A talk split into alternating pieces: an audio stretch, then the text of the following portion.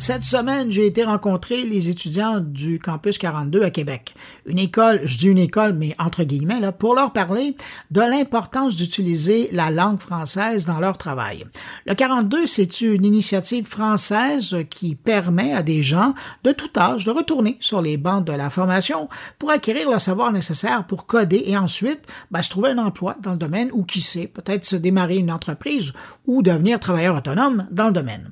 Si je vous en parle cette semaine, c'est que j'ai eu un véritable coup de cœur pour l'endroit. Imaginez un lieu de formation ouvert 24 heures sur 24, 7 jours semaine, qui vous permet d'apprendre à votre rythme avec une bande de gens qui partagent cet intérêt de développer leur savoir en la matière.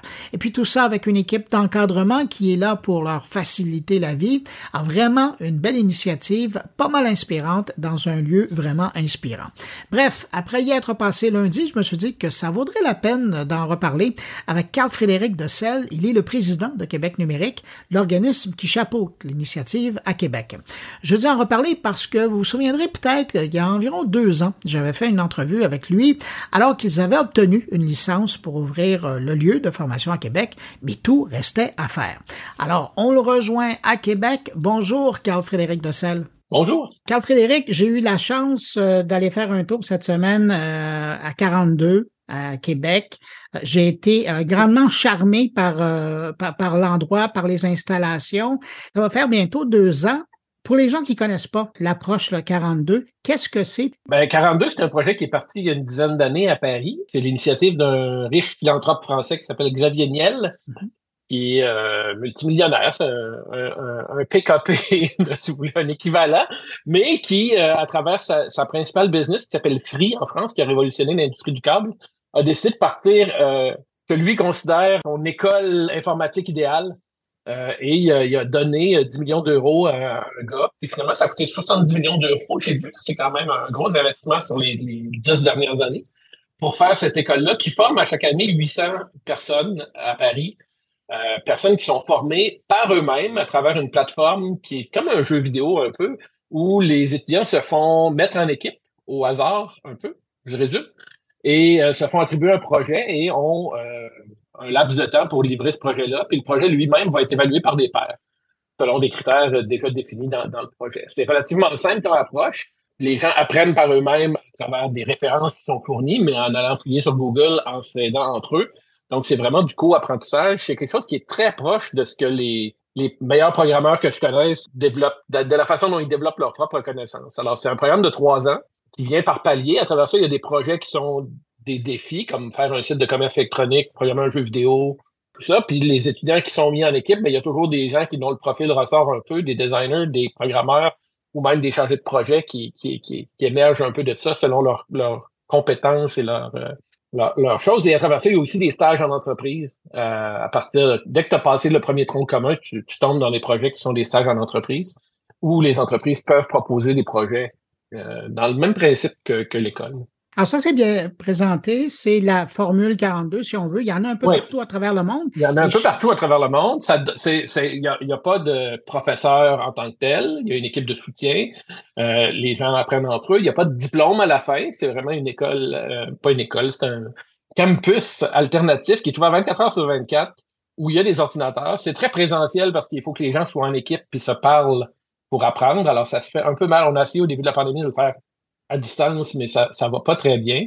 Euh, alors, euh, c'est vraiment un milieu de vie où il y a du monde à Québec euh, de, de 7 heures le matin à minuit le soir. Il y a toujours des gens, moi, ça, m'épate. Puis, c'est des gens qui, qui ne...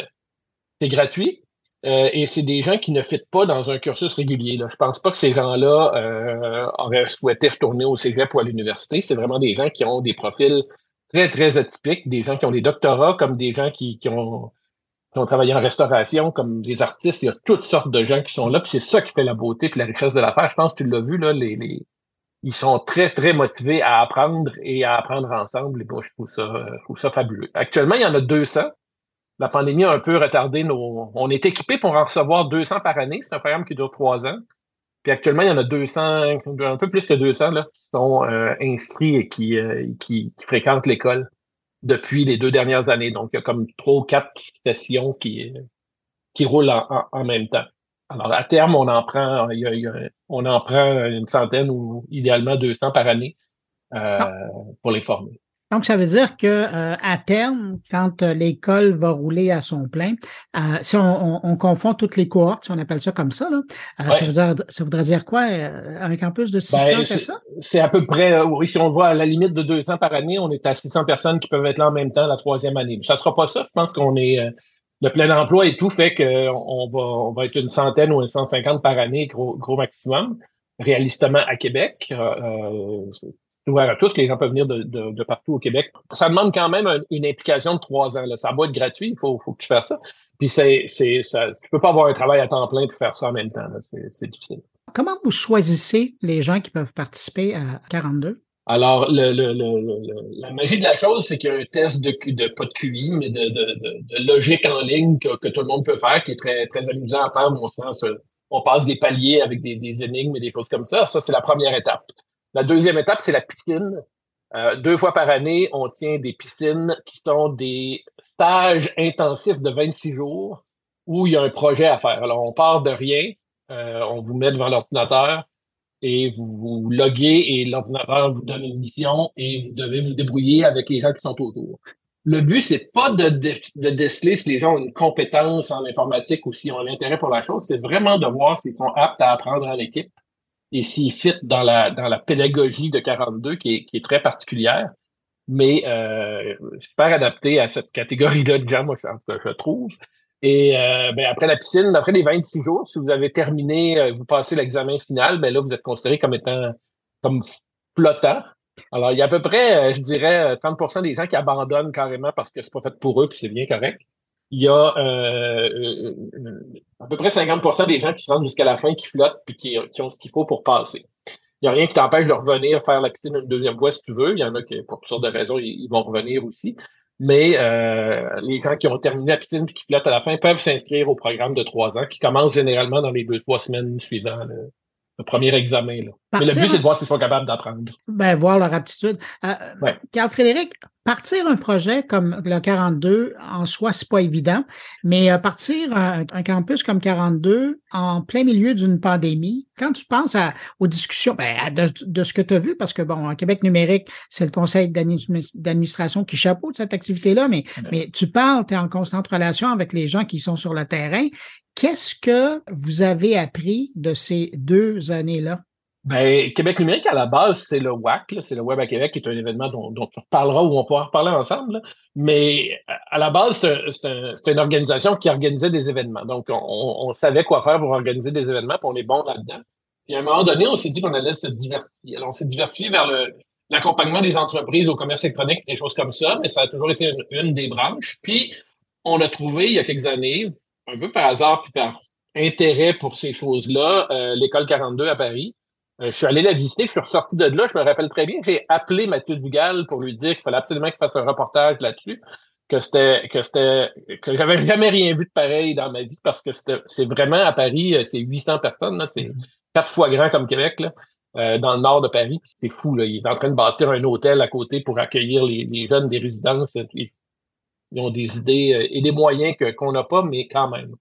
Alors, je suis revenu ici, puis je me suis dit, il faut le faire. Puis l'idée a dormi pendant quelques temps. Puis à un moment donné, euh, Martine Rioux, euh, qui était la directrice générale à l'époque, a dit, ben oui, on, pourrait le faire, on va aller chercher de l'argent pour faire un plan d'affaires. Et là, on s'est mis à regarder ce que ça coûtait, que ça prenait. Ça, c'était bien longtemps avant la pandémie. Puis on a fait euh, une belle opération de, de, de, de, mise en marché auprès de gens qui pourraient financer le tout. Alors, je suis allé m'asseoir avec Régis Labombe qui m'a dit euh, ben, si vous trouvez les. C'est un projet qui a un budget à peu près de 10 millions pour les, les 5 ans ou les 7 ans d'opération, ça dépend comment on, comment on le comptabilise. Euh, Régis m'a dit ben nous, on est intéressé à avoir des jeunes à Québec qui programment puis qui, qui, on, est, on veut de la main-d'œuvre à Québec, on veut attirer ce genre de, de gens-là, on veut se développer, il y a, il y a de monde. D'autant plus que cette industrie-là, maintenant, elle est vivante, elle est très présente à Québec. Là. Ah ben oui, ben c'est, une grosse industrie dans le quartier Saint-Roch, euh, tout le monde du jeu vidéo. On a eu les, on a eu les grands jeux vidéo, mais aujourd'hui, on a les, les petits studios indépendants qui se développent autour. C'est fou tout ce qui se passe euh, dans les, petites et moyennes entreprises aujourd'hui à Québec en, en, techno, plus ce qu'on entend moins parler des fois, mais qui est quand même important, c'est toute l'industrie des, gens qui travaillent pour euh, la fonction publique mm-hmm. et tout ça. on le voit avec la SAQ, c'est pas des petits projets, la transformation numérique ou ces choses-là. Alors, il y a un besoin de main-d'œuvre partout, même au gouvernement. Les, premiers échos qu'on a eus, on a rencontré Éric Kerr, on a rencontré euh, le ministre du Travail, on, a fait le tour de tous ces gens-là qui pouvaient nous aider et qui ont tous dit, ben, on en veut des informaticiens, on va tout faire pour en avoir. Alors, ils ont, finalement accepté de, financer ça. On a aussi 2 millions de dollars de financement du privé.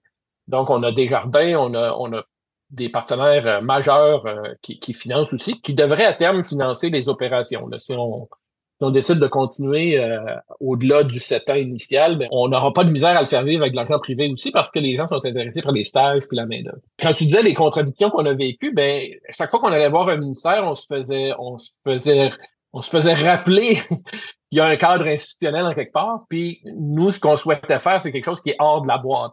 Pour, il y en a des gens qui s'inscrivent en informatique à l'université, il y en a qui s'inscrivent au cégep, puis ces gens-là, ils aiment ça, puis ils sont là.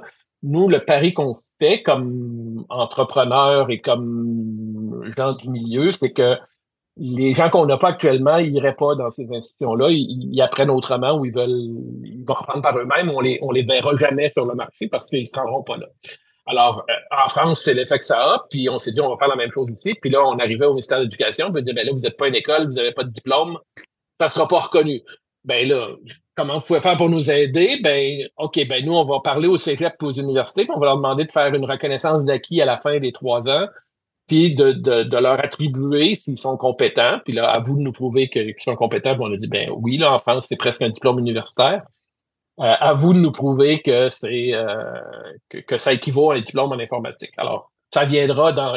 Ils travaillent là-dessus en parallèle, mais ça viendra. Quand on est au ministère du Travail, ben, on s'est fait dire, nous, on, on, veut bien, mais c'est pas une vraie école. Est-ce qu'on va est-ce qu'on va donner de l'assurance chômage, par exemple, aux gens qui veulent retourner à l'école? Ben, eux, ils ont accepté de, de prolonger les programmes d'assurance chômage pour des gens qui viendraient faire le, cursus de 42, mais c'est une, une exception dans, dans leurs normes habituelles quand on parle au ministère du Revenu, ben là, on s'est fait dire vous êtes, vous êtes une école. Ben, non, non, on n'est pas une école.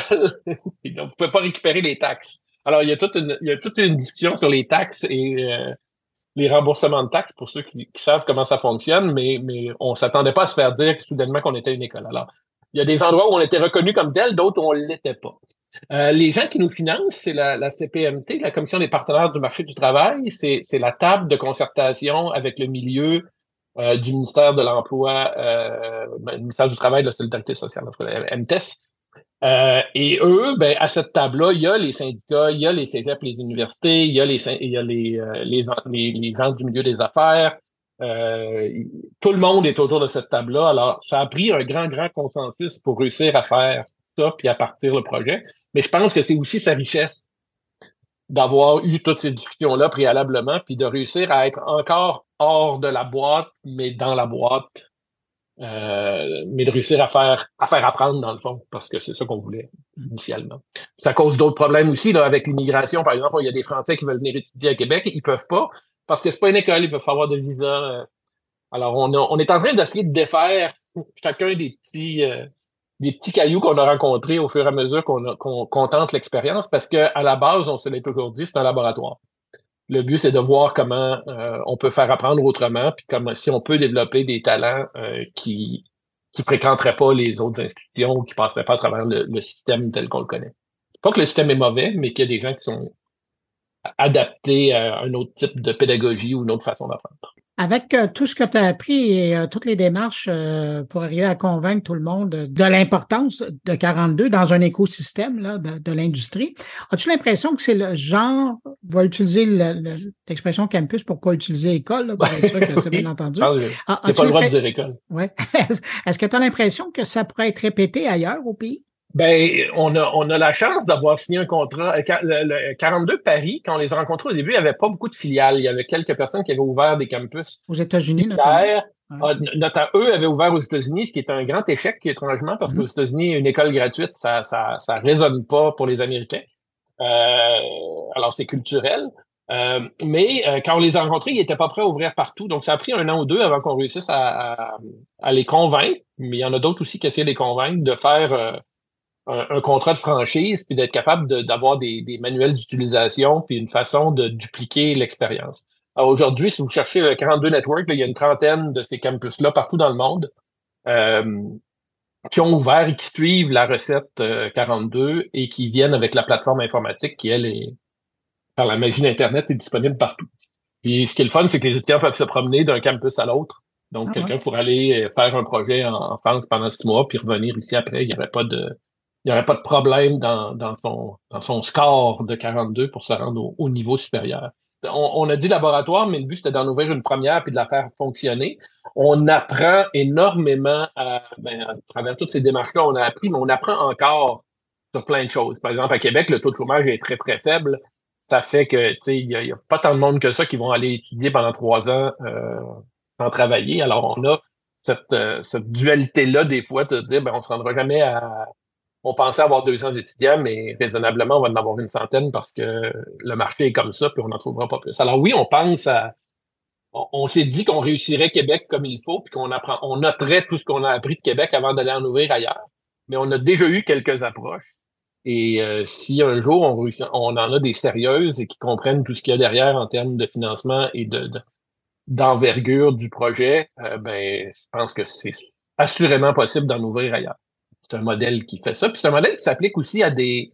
qui peut sortir des canevas. Puis la prochaine n'est pas nécessairement à Montréal. Elle pourrait être euh, à Chibougamau ou elle pourrait être ailleurs parce qu'on on a eu des discussions, par exemple, avec des, des gens des Premières Nations qui diraient que ça ressemble aux méthodes d'apprentissage, de passation de connaissances euh, en groupe et tout. Ça pourrait, ça, pourrait bien fitter culturellement avec, euh, avec d'autres gens un peu partout. Euh, ah, on n'avait jamais pensé à ça, mais pourquoi pas?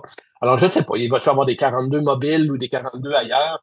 Je pense que la demande est là, nous reste à le trouver. Euh, on, est, on a les mains bien remplies avec ce qu'on fait actuellement. On commence à trouver notre rythme. Euh, la pandémie n'a pas aidé à. On, avait une limite de 50 personnes euh, à cause des, des, des, trucs sanitaires au départ. Ça n'a pas aidé à démarrer le projet avec 400 euh, élèves. Mais là, on trouve notre rythme, puis on, a pas mal appris. Alors, je pense qu'on va être prêt à faire, à faire, à explorer d'autres projets dans les prochaines années. Des gens de la région de Québec ou de l'extérieur qui seraient curieux euh, d'en savoir plus sur 42 euh, Québec, où on peut trouver de l'information? Bien, sur 42québec.com, vous allez avoir toute l'information. si vous cherchez le 42 France, vous allez trouver le, point central, puis 42 Network, les écoles partout dans le monde. Euh, sur le site web, vous avez tout ce qu'il faut pour euh, faire le test en ligne. C'est assez simple à faire, ça peut même être divertissant.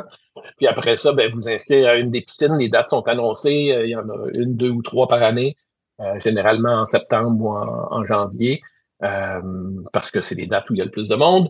Et ben, pour ça, il faut que vous soyez prêt à venir trois semaines à Québec, 26 jours à Québec pour la piscine. Et après ça, être prêt à s'inscrire pour un programme de trois ans euh, puis comme je le disais, et puis aussi les stages, là, c'est pas euh, c'est pas tout le temps euh, sur le campus et tout. les gens partent à un moment donné puis vont, vont explorer d'autres choses, puis sont en relation avec des entreprises. À travers ça, ben, il y a des conférenciers aussi qui viennent qui viennent présenter des choses. On reçoit plein de monde, puis il y a plein de monde qui sont intéressés, qu'on anime beaucoup autour de ça.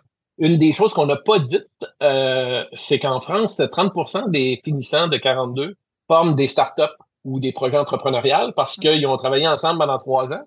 Puis si, vous connaissez euh, euh Be Real, le, plus récent des réseaux sociaux, c'est un pur produit de 42 Paris, euh, fondé par des ex-étudiants qui, qui, ont développé ça euh, juste après leur séjour à 42. Alors c'est une grande fierté. Ils s'en vendent beaucoup, mais c'est quand même une méchante belle start-up issue de cet apprentissage collaboratif pendant quelques années à 42.